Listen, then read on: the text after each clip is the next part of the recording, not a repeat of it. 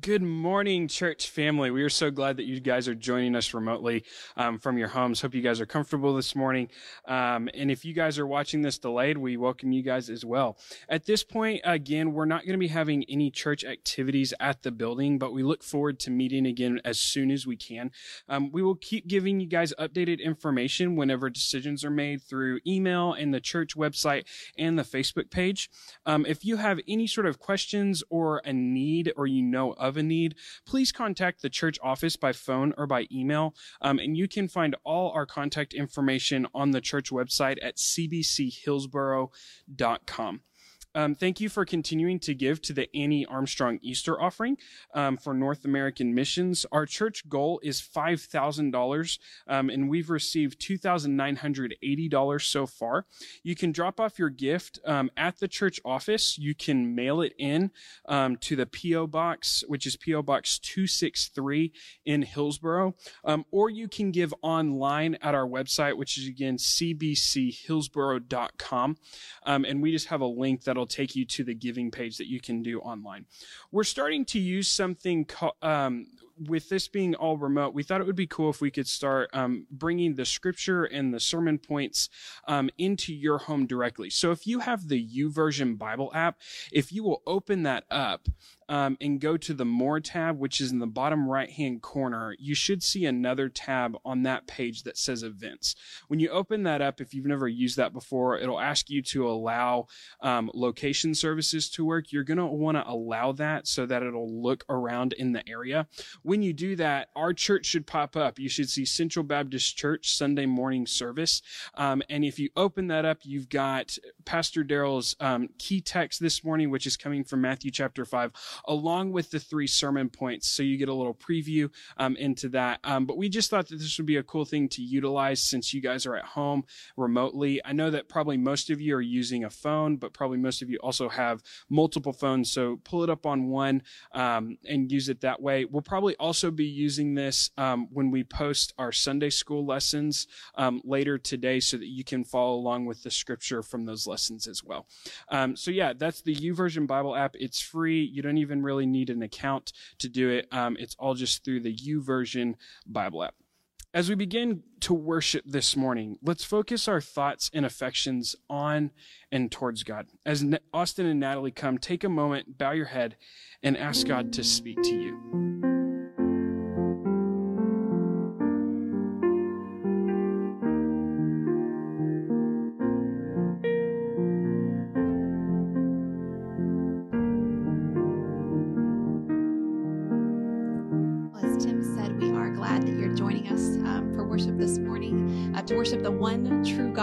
God who never changes. In the book of Psalms, chapter 34, verse 1, we read this. It says, I will bless the Lord at all times.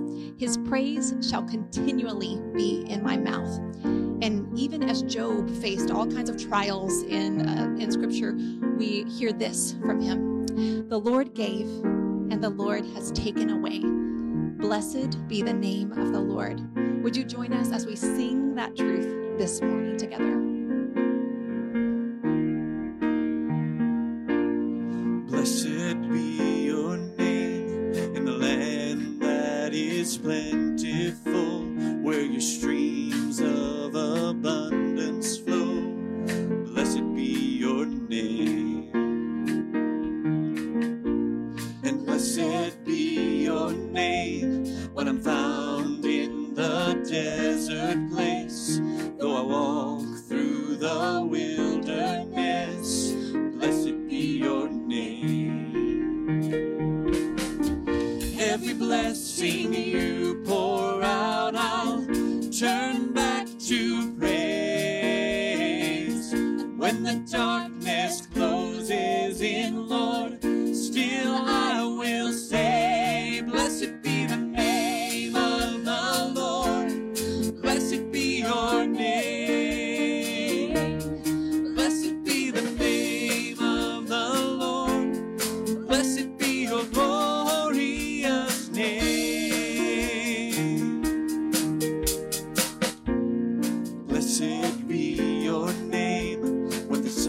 Shining down on me when the world's all as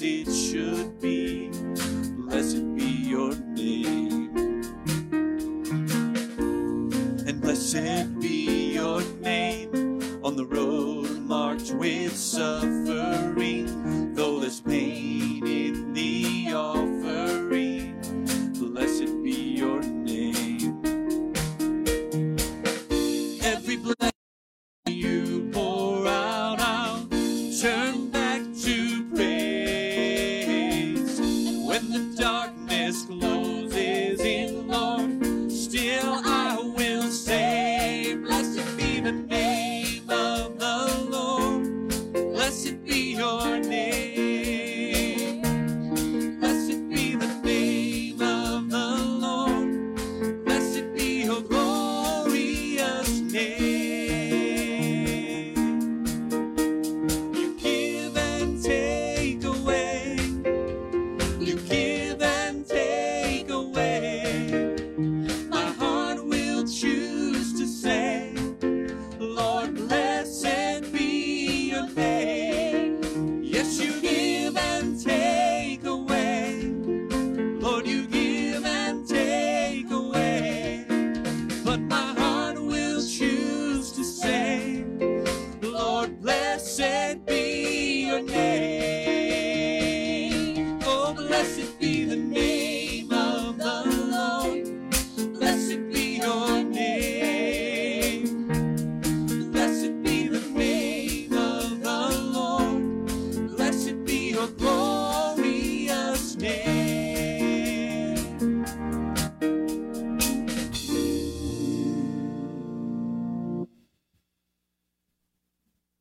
Psalmist said, even though I walk through the valley of the shadow of death, I will fear no evil, for thou art with me. Thy rod and thy staff, they comfort me.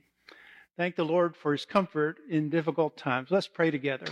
Father, we are grateful for your comfort. We thank you that we can bless and praise your name and know that you're a God who gives and takes away, but ultimately you're always in control. So bless our time of worship together this morning. Thank you for those who've gathered around their phones and computers and just come to worship together with us. Open our hearts today to worship you and in the depths of our souls speak to you songs and words of praise.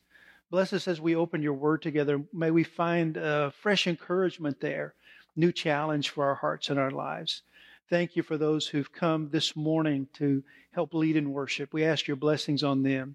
We continue to pray for our medical professionals, our leaders, those families who have been affected, all who just need your special hand and touch. God, we lift them to you, praying that you might bring comfort and strength. And we pray for healing. We pray for an end to this pandemic. And in the meantime, Lord, we just look to you for hope and comfort and encouragement. We love you and we thank you for loving us and for being faithful to us. And we pray all this in Jesus' name. Amen. Glad that you're with us again this morning. 2 weeks now. We don't know how many more. Hopefully soon we'll be back together. But we're glad you've gathered to worship. We look forward to this time to continue to sing God's praises. The Sunday school lessons, the Connect Group lessons that were supposed to be up this morning, we had some issues with that, but hopefully we'll get them up soon. You'll be able to look at those, and we appreciate the guys who took the time to record those for us. At this time, Miss Natalie's going to come, so kids, gather around, and here she is. All right, well, I know you've been working on some homeschooling this week, working really hard, so I'm going to give you a word of the day today, okay? So take a look. This word is mourn, M-O-U-R-N, and it's not a word that we see really often. To mourn means to be sad, but it's not just a sadness like, ouch, I stubbed my toe kind of sadness. It's a really deep sadness. We use this word mourn most often when we're talking about losing someone to death, someone we love, or when something really hard happens in our life. It's that kind of deep hurt when we talk about the word mourn. And we find it in our scripture this morning in a kind of strange place. If you have your YouVersion app out, or if you have your Bible handy, go ahead and get it because you're going to need it later for our sermon time with Brother Darrell. We're going to look in Matthew chapter 5. Now, if you're one of my team kids, well, even the rest of you hopefully have learned this as well, but Matthew is the first book in the New Testament. So find that one for me, chapter 5. And here Jesus is teaching what we call the Sermon on the Mount. And he was teaching to this group of people on the mountainside, and he begins with this passage that we call the Beatitudes. And if parents, while I'm thinking about it, if you haven't, please find our Central Baptist Hillsboro Children's Ministry Facebook page. I have some things that are going to come up this afternoon, some extra things about the Beatitudes that you can do with your kids this week to kind of reinforce these things we're learning today. But in this passage, he talks about these different people that are blessed, different types. And some of them don't seem on the surface like people that we would consider to be blessed. The first one he gives us in verse 3 says, "Blessed are the poor in spirit, for theirs is the kingdom of heaven." And we don't always think of those who are poor in spirit as being blessed. But our verse today is in verse 4, it says, "Blessed are those who mourn, for they will be comforted." Now, we don't think usually of mourning and sadness as being a blessing. Usually we want to be happy and we want to be comfortable. And to be comfortable, most of us in our human worlds think, well, we should avoid things that are uncomfortable, because that's the opposite of comfortable, right? Uncomfortable. But God's word teaches us something different. Sometimes when we have that deep hurt and we have that sadness in our lives, we have some choices to make. We can choose to ignore it. We can choose to fill up our lives with other things and pretend like it's not there.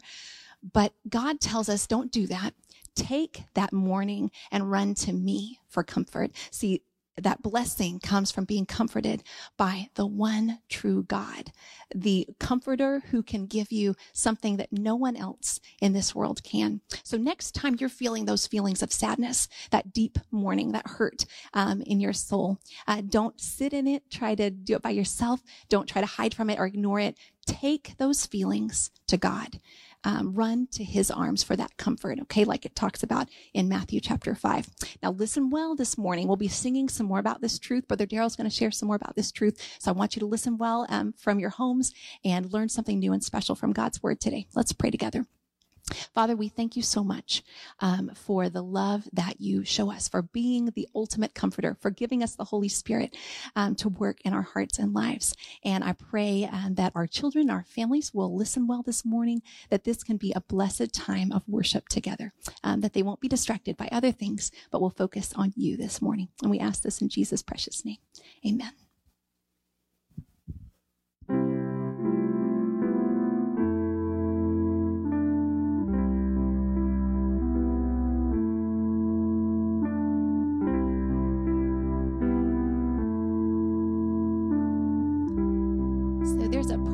Scripture named Jeremiah, and he had the nickname of the weeping prophet. He had to write some and share some really hard truths with people. But the weeping prophet Jeremiah in the book of Lamentations writes this: "The steadfast love of the Lord never ceases. His mercies never come to an end. They are new every morning. Great is your faithfulness." Let's sing that truth this morning as we sing, "Great is thy faithfulness." Sing with us. Great is thy faithfulness, O God, my Father. There is no shadow of turning with thee. Thou changest not, thy compassions faithfulness,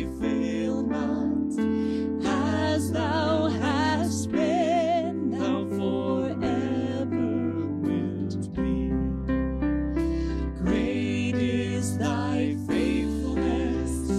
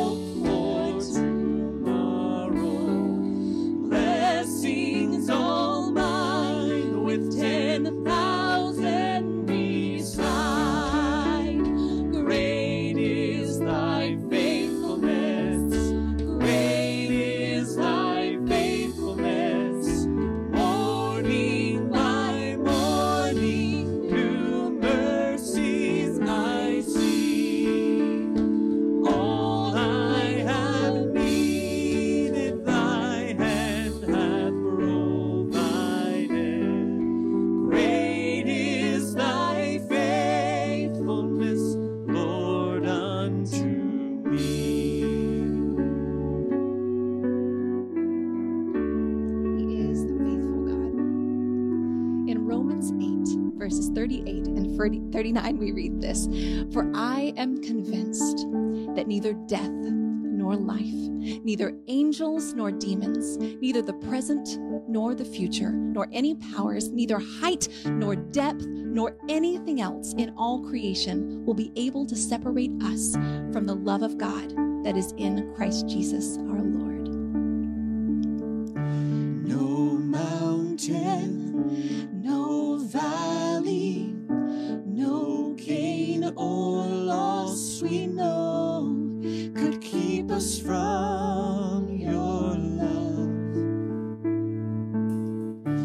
No sickness, no secret, no chain is strong enough to keep us from your love, to keep us from your love.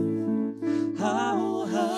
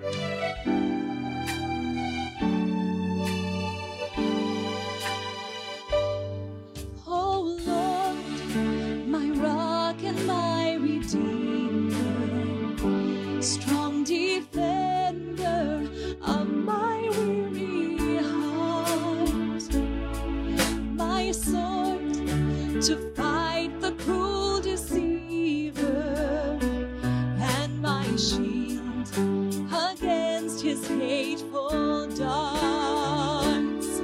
My soul, when enemies surround me, my hope, when tides of sorrow rise, my joy, when trials are around me, your faithfulness.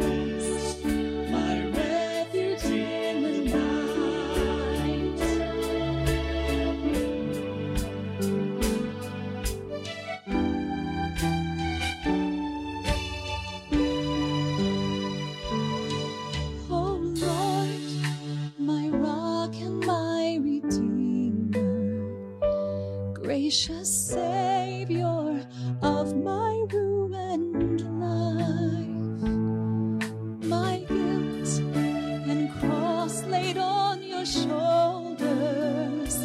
In my place, you suffered, bled, and died.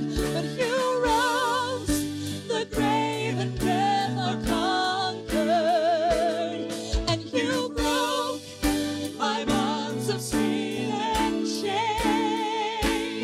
Yes, you rose, the grave and death are conquered, and you broke my bonds of sin and shame. Oh Lord, my rock and my redeemer, may all my days bring glory to your name. May all my days bring glory to your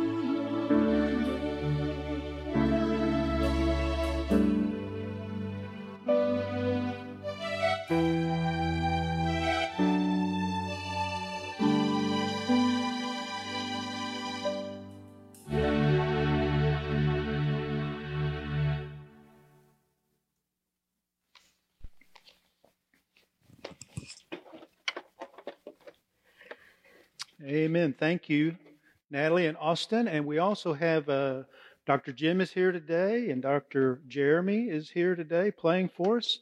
Brooke and Catherine are back there, so we have a little bit of an audience this morning. So we're grateful for those guys, and I'm very thankful for our staff. They're doing a great job. We appreciate them. Matthew chapter 5 is our scripture today. Do you believe in the law of the pendulum? I heard about a college student who was in a speech class. He decided to give a speech on the law of the pendulum. So he came into class that day, and he had made a makeshift pendulum. He put a string up on the blackboard, and the string come down with a weight on the end of it. And then he put it up here and let it go, and it swung back and forth and back and forth. And each time it reached its apex on one side, he took a piece of chalk and marked that, and then the other side, and the other side, and the other side, until finally it stopped in the middle because of gravity and friction. And so he looked at the audience and he said, "Do you believe in the law of the pendulum?" And they all raised their hand. "Yes, we believe. It's obvious. We've seen it in action."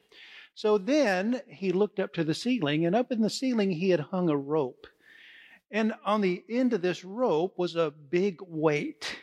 And he asked the professor to come forward. The professor came forward, and he stood him right beside the chalkboard, and he pulled the weight right up next to the professor's nose. And he said to them, "Do you still believe in the law of the pendulum?" And they let it go. And you know, the law is that the pendulum will never go farther than it's already been because of gravity and friction. And so the large weight swung out, and it came back. And did the professor find out whether the law was true? No, he got out of there. He didn't really believe the law of the pendulum. You see, as Christians, a lot of times we say what we believe and we proclaim what we believe, but we really don't know until we get into times when the weight's swinging toward us, when we're going through difficulty. Now, Jesus is traveling about. He's just begun his ministry. He's going all through Galilee and the known parts of the world at that time. And the Bible says he's proclaiming the gospel. And they've never heard anyone speak like Jesus. And he's healing people, and people are bringing their relatives and their friends to him left and right. And the crowd is growing and growing and growing. And finally, he gets all this crowd together, and he walks up on the side of a mountain or a hill, and he begins to preach. And you know the sermon as the Sermon on the Mount, the greatest sermon that was ever preached. And he begins by looking at that crowd, and he says to them in verse 3 of chapter 5, "Blessed are the poor in spirit, for theirs is the kingdom of heaven." And in the next verse he says, "Blessed are those who mourn, for they shall be comforted." It kind of goes right together, because the word for poor in spirit, the word poor there means to be bankrupt. It doesn't mean to have a little bit or a tiny bit. It means to have nothing, zero, zilch. It means that blessed are those of us who've realized that we have nothing to offer God, that we need Him desperately to reach down to us, and that Jesus has done that. He has taken our bankruptcy, and when we trust in Him, He's filled our lives with His riches. But then he says, "Blessed are those who mourn." And that follows closely after that, because when Jesus comes to fill the emptiness of our soul with His riches, then we begin to mourn over things that make God mourn. And we begin to see things more the way God sees them. This Beatitude says that God blesses us in unpleasant circumstances and when there's no peace and prosperity. We're rolling along and people are bragging on the economy and everything is great and the employment's low and all of these things. And then boom, all of a sudden, things begin to fall apart and peace and prosperity is not here anymore. And Jesus said, "Hey, that's a blessed time. You're right where I want you to be." What an incredible statement that is. Happy are the sad. Jesus kind of widened the gulf that day between those who were just curiosity seekers and those who were wanting something for themselves and those who would really follow. The Jews thought, maybe he's our guy. They were tired of paying taxes to the Romans. They were tired of being oppressed. And he was a good speaker, and he did these miraculous things. And they thought, maybe that's our guy. But then Jesus started talking about more difficult things and following him and the law not being able to save. And they walked away. They didn't want him anymore. Some people think of the Sermon on the Mount as just a philosophy for life. But any of us who live long enough are going to realize that there's going to come a time when it's going to have to move from philosophy like the pendulum that was swinging to reality. I read a story about a lady in a small village, and in that village in another country, they were very poor, and she was having a difficult time, and she was always moaning and complaining, and she went to the missionary's house, and she couldn't understand why she had such a hard time. And the missionary said to her, "Go get a bowl out of your house and take that bowl to every house and knock on every door and ask the head of the household to give you, every head of the household where there's been no sorrow, to give you a grain of rice." Well, she went and made the rounds, and she came back with an empty bowl.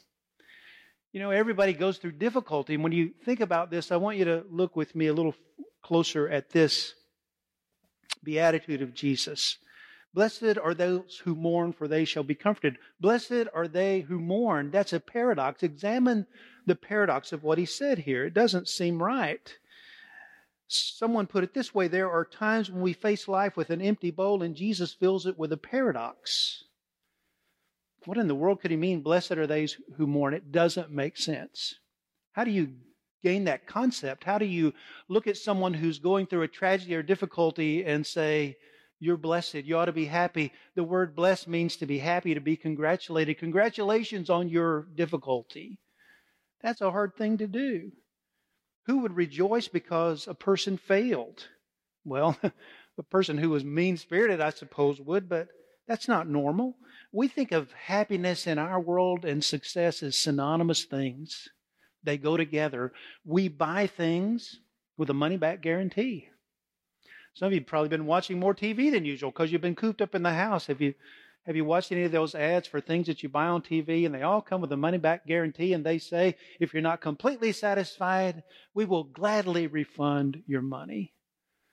Well, they're probably not as glad about it as they pretend to be, but that's the way we want to have things in our world. We want a life with a money-back guarantee, but we know it really doesn't work that way. Life throws things at you, and if you don't know God, you have to deal with it on your own, and that makes it even worse. Sometimes we just harden our heart toward things. Someone reworked the proverb or the Beatitude, and they said, "Happy are the hard-boiled, for they never let life hurt them." It's okay to understand and to have a sense of hurt or a sense of mourning or a sense of uncertainty or even a sense of fear. Jesus says, "Happy are they who mourn, blessed are they who mourn," because there's purpose in that. And that's the second thing I want you to see with me this morning. Examine the paradox. Sure, there's a paradox. How do you congratulate someone who's going through difficulty? Jesus said, because there's a purpose in that. He wants us to embrace the purpose of God. The word mourn here, as Natalie said earlier, it's a very strong word. It means more than just being upset. It means one who laments before God, who is saddened in heart and in his soul. Some people are sad because we're missing things. We're sad because, let's face it, our world is built around, especially in the United States and pretty much all over the world, our world is built on entertainment. That's gone, except for, thank goodness, we have cable and satellite and online streaming and all those things today. So you get all that stuff in your house if you can afford to pay for it. And, you know, when I was a kid, we had 3 channels and a Indian that came on at night. You remember that. But anyway, that was how it was. And then, so we've had our entertainment taken away. We can't go places. We can't go to the movies. You can't go to sporting events anymore. Even the kids aren't able to play their sports. And I know that's really tough on a lot of families. A lot of people are having difficulty financially. And our hearts go out to those people. When the rug is pulled out from under us, how do we react to that? A lot of times, we mourn because of self-pity. Jesus said, "Blessed are they who mourn." One of the commentators I read says, Jesus didn't say, "Blessed are they who moan." We tend to moan because we want things the way we want them, but there's purpose in that. I want you to see the difference in a couple of people with me. If you remember the Old Testament, you remember David and Saul. And you remember David was not perfect, but God called him a man after his own heart. And when David sinned, and he did many times, he learned to repent and trust in God. When David sinned with Bathsheba, he was confronted and he went to God in prayer. And if you look in Psalm 51, he cries out to God. He says, "Have mercy on me, O God, according to your steadfast love. According to your great compassion, blot out my many transgressions. Wash away my iniquities and cleanse me from my sin. Make me to know joy and gladness. Let the bones which you have broken rejoice. Return unto me the joy of your salvation and renew a right spirit within me." He cried out to God. When Jesus said, "Blessed are they who mourn," part of what he was talking about is being blessed because we learn to mourn over our own sin and the sin of our world. We learn to refocus our attention on God and maybe not be so distracted in the world in which we live. But David had a predecessor, Saul. You remember Saul. God called him and he was head and shoulders above every other man. He was tall, he was handsome, and he was surely going to be the greatest leader of all. Then he disobeyed God. And Samuel confronted him and he said, "Because you're disobedient, God is removing the kingdom from you and he's giving it to a man after his own heart." And as the kingdom began to slip away from Saul more and more and more, he became more desperate. He gathered his men around him. He was upset that Jonathan, his son, was friends with David, who was trying to take over his kingdom. And he looked at all of his men and he said, "None of you guys even feel sorry for me." He was full of self-pity. David was imperfect but repentant. Saul was full of self-pity and unrepentant. And that was the difference in the way that they saw the difficulties of life that went on for them. King Saul was selfish. But it wasn't very far from where David was or from where Saul was that there was a young man who knelt in a garden. And he cried out to God, and he said, "Father, if it could be your will, please let this cup, this terrible cup, pass from me." He didn't want to drink the dregs of that cup, but he said, "Nevertheless, not my will, but thine be done." There was purpose in his suffering. There was purpose in the lashes. There was purpose in the cross. There was purpose in the what he would go through and come out on the other side victorious for your sake and mine. Jesus is the most selfless person who ever lived. And so Jesus says, it only follows that my followers would be selfless as well. When you think about two things that happened that day when he was in the garden, one of the things was that, you remember Peter, James, and John, he took them further into the garden with him and he said, stay here and pray. And he came back 2 times, and what were they doing? They were asleep. They were sleeping. At his most critical time, they were asleep.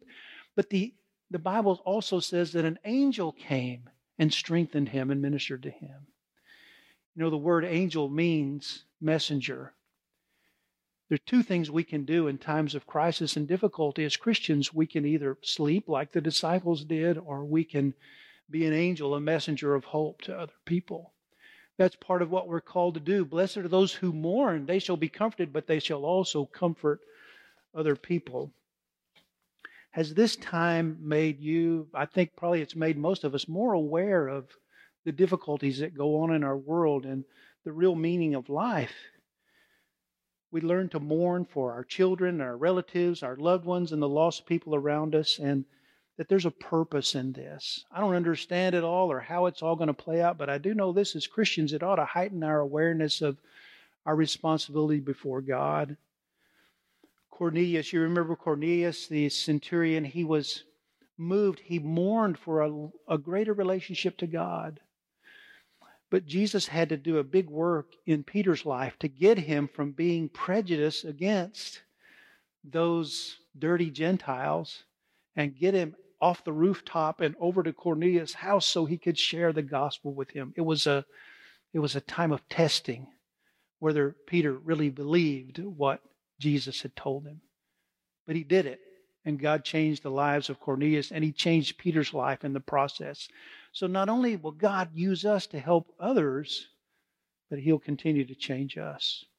But I want you to notice one more thing with me. Examine the paradox, embrace the purpose of that to refocus our lives, and finally enjoy the new perspective that God gives us. As we see God's hand at work, we're caught up in a new perspective. In Isaiah chapter 6, there's a familiar story there about Isaiah. King Uzziah had been reigning in Jerusalem, or in Israel, for 52 years. He'd been reigning. Isaiah came to the temple. And when he came to the temple in chapter 6, it says, in the year of King Uzziah's death, I saw the Lord sitting on a throne, lofty and exalted, with the train of his robe filling the temple. Seraphim stood above him, each having 6 wings. With 2 he covered his face, and with 2 he covered his feet, and with 2 he flew. And one called out to another and said, Holy, holy, holy is the Lord of hosts. The whole earth is full of his glory. And the foundations of the thresholds trembled at the voice of him who called out, while the temple was filling with smoke. Then I said, Woe is me, for I am ruined, because I am a man of unclean lips, and I live among a people of unclean lips. For my eyes have seen the King, the Lord of hosts. Isaiah had a moment there of realizing his own sin and the sin all around him, and it was a wake-up call for him. But look what happens in the grace of God. In verse 6 it says, Then one of the seraphim flew to me with a burning coal in his hand, which he had taken from the altar with tongs. He touched my mouth with it and said, Behold, this has touched your lips, and your iniquity is taken away, and your sin is forgiven. Then I heard the voice of the Lord saying, Whom shall I send, and who will go for us?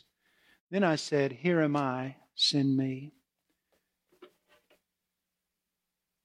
Isaiah is going through uncertain times. Here's a man who's been on the throne for 52 years. Everything seems to have been fine, and now there's chaos. And so he does the natural things as a follower of God. He goes to the temple to pray, and there he encounters God, and his whole life, his whole perspective changes. That's the way it is when we embrace the new perspective that God gives us. Jesus said, Blessed are you who weep now, for you shall laugh. In Luke chapter 6 and verse 21. Blessed are you who weep now, for you shall laugh.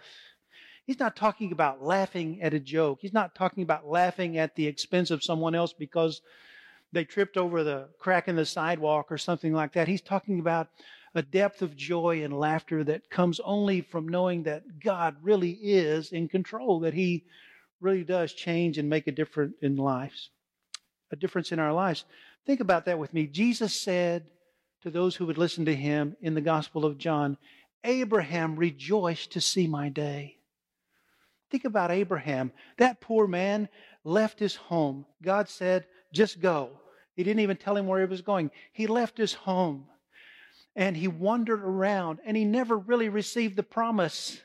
That promise wasn't received till long after he died, but he rejoiced to see the day of Jesus. There was laughter in the heart and in the mind of Abraham when Christ came, when Jesus came and gave His life and was raised. He rejoiced to see His day. And think about Isaiah that we talked about. Isaiah wrote in his prophecy in Isaiah chapter 53, said, "All we like sheep have gone astray. We've turned everyone to his own way, but the Lord has laid on Him," Jesus, "the iniquity of us all." Do you think Isaiah rejoiced? Do you think he laughed with a holy laughter when Jesus came into the world and took our sins away on the cross and was raised from the dead? That's a holy laughter. Do you think about David, who struggled with sin and yet kept seeking God, and God promised him, "There'll never be, you'll always have someone to reign on your throne." Do you think David laughed with a holy laughter when Jesus took his place at the right hand of the Father? Of course. He turns our mourning into laughter, our gloom into joy. You know, the Bible says that He turns our mourning into dancing. Hard to believe as a Baptist, right? But maybe we can even do that when we think about the joy and the perspective of life that He gives us. I want to finish by telling you this little story about examining this paradox. Happy are the sad. Embracing the purpose to help us to look beyond the end of our nose and see the needs around us and to enjoy a new perspective. There was a man who lived in a small village, a farming community. This was a story written in a novel. He lived in this small community and he had a dog. And the dog got loose one day. It was a mean dog, and it got loose and he attacked a little boy, and the little boy died. The whole community turned on this man. I mean, they just ostracized him. Nobody wanted anything to do with him. He was suffering in his own right because he felt so guilty and so sad for what had happened. As I said, it was a farming community. They were going through a time of drought, and people would plant, and the seed would blow away. Nothing would grow. And this man whose dog had killed the little boy, he went out and planted the last seed that he had. And the sun came and the wind blew, and it blew it all away. And there was no hope for him to have a crop. But then one night, while everybody was sleeping, the man whose son had died went to the man's field whose dog had killed his son and planted his own seed in that field. And when the neighbors found out, they couldn't believe it. They came to him and said, "Why would you do such a thing for a man whose dog killed your son, and this terrible person who let this happen?" And the man looked at his neighbors and he said, "I did it because I couldn't let God die in my heart." Isn't that a picture of what Jesus does for us? You see, our sin sent Him to the cross. And yet He has given us new life because of His grace and His goodness. So yeah, it's an uncertain time. And to hear things like, "Be happy because you're sad," is hard. But there's purpose in that. And when we see that, we can enjoy the new perspective. This week, find somebody to minister to. Find a way to reach out. I know so many of you have. I've heard so many great stories of how you're helping one another and how you're blessing other people, and continue to do that. Continue to focus on the Lord. Are we ever going to understand everything that happens? No, we'd be God if we did, but God is at work. And I do want to encourage you again, just as I did last week, I just want to say to you, going back to that first Beatitude, where Jesus said, "Blessed are those poor in spirit, for theirs is the kingdom of heaven." If you want to be part of the kingdom of heaven, you have to realize your own bankruptcy, turn from your sin, and trust in Christ. And He will take your bankruptcy, your emptiness, and fill it with His riches. You can trust Him to do that. Amen. Let's bow for prayer. Father, thank You for this beatitude. Blessed are they who mourn over the things that grieve Your heart, for they shall be comforted. Blessed are those who weep now, for they will laugh. We thank You, Lord, that in the midst of difficulties, there will come a time of laughter. And as we reach out and as we think about whether we want to be sleeping disciples or messengers of hope, help us to be messengers of hope in this coming week. I pray for anyone out there, a man, a woman, or a boy or a girl who's never trusted in Jesus, that today would be their day when they say, "Lord, I bring myself to You empty. Fill me with Your riches." Bless this time now as we sing and just commit ourselves to You for this coming week. We love You and we praise You. And we ask these things in Jesus' name. Amen.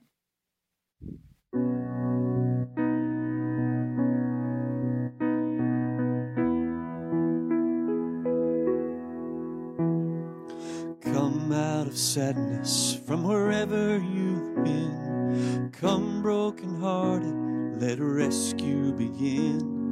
Come find your mercy, O sinner, come kneel. Earth has no sorrow that heaven can't heal. Earth has no sorrow that heaven can't heal.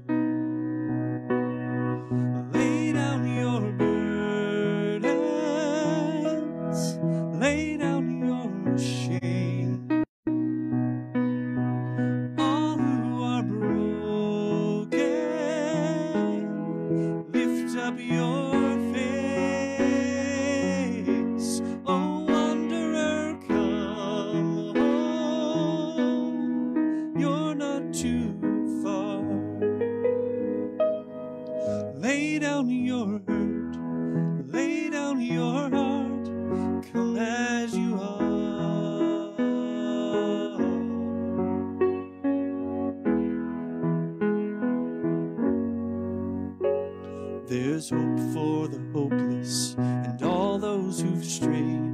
Come sit at the table, come taste the grace. There's rest for the weary, rest that endures. Earth has no sorrow that heaven can't cure. So lay down your burdens, lay down your shame.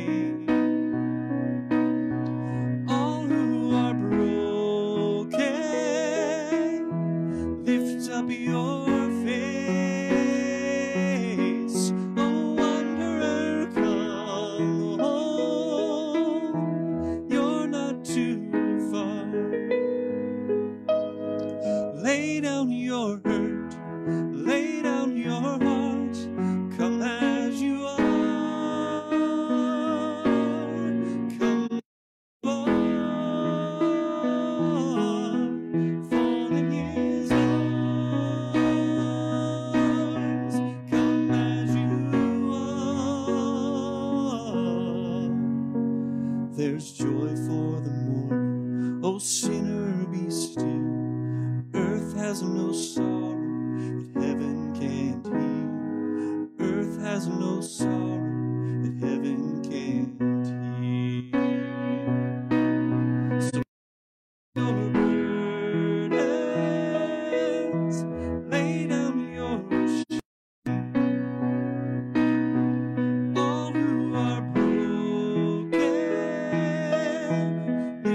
Your face, oh wanderer, come.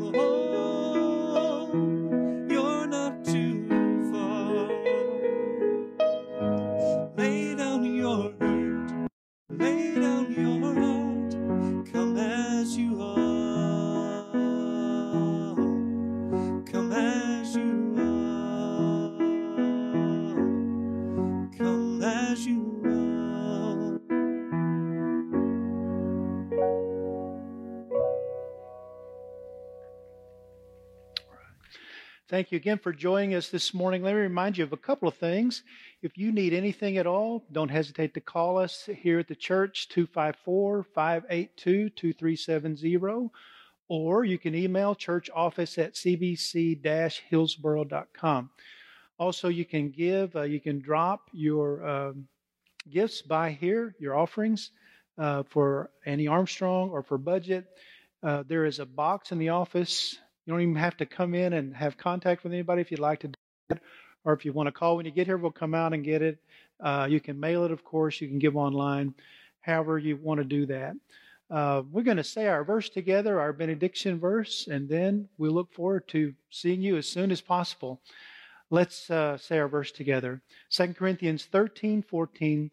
May the grace of the Lord Jesus Christ and the love of God and the fellowship of the Holy Spirit be with you all. And God's people said, amen. See you soon.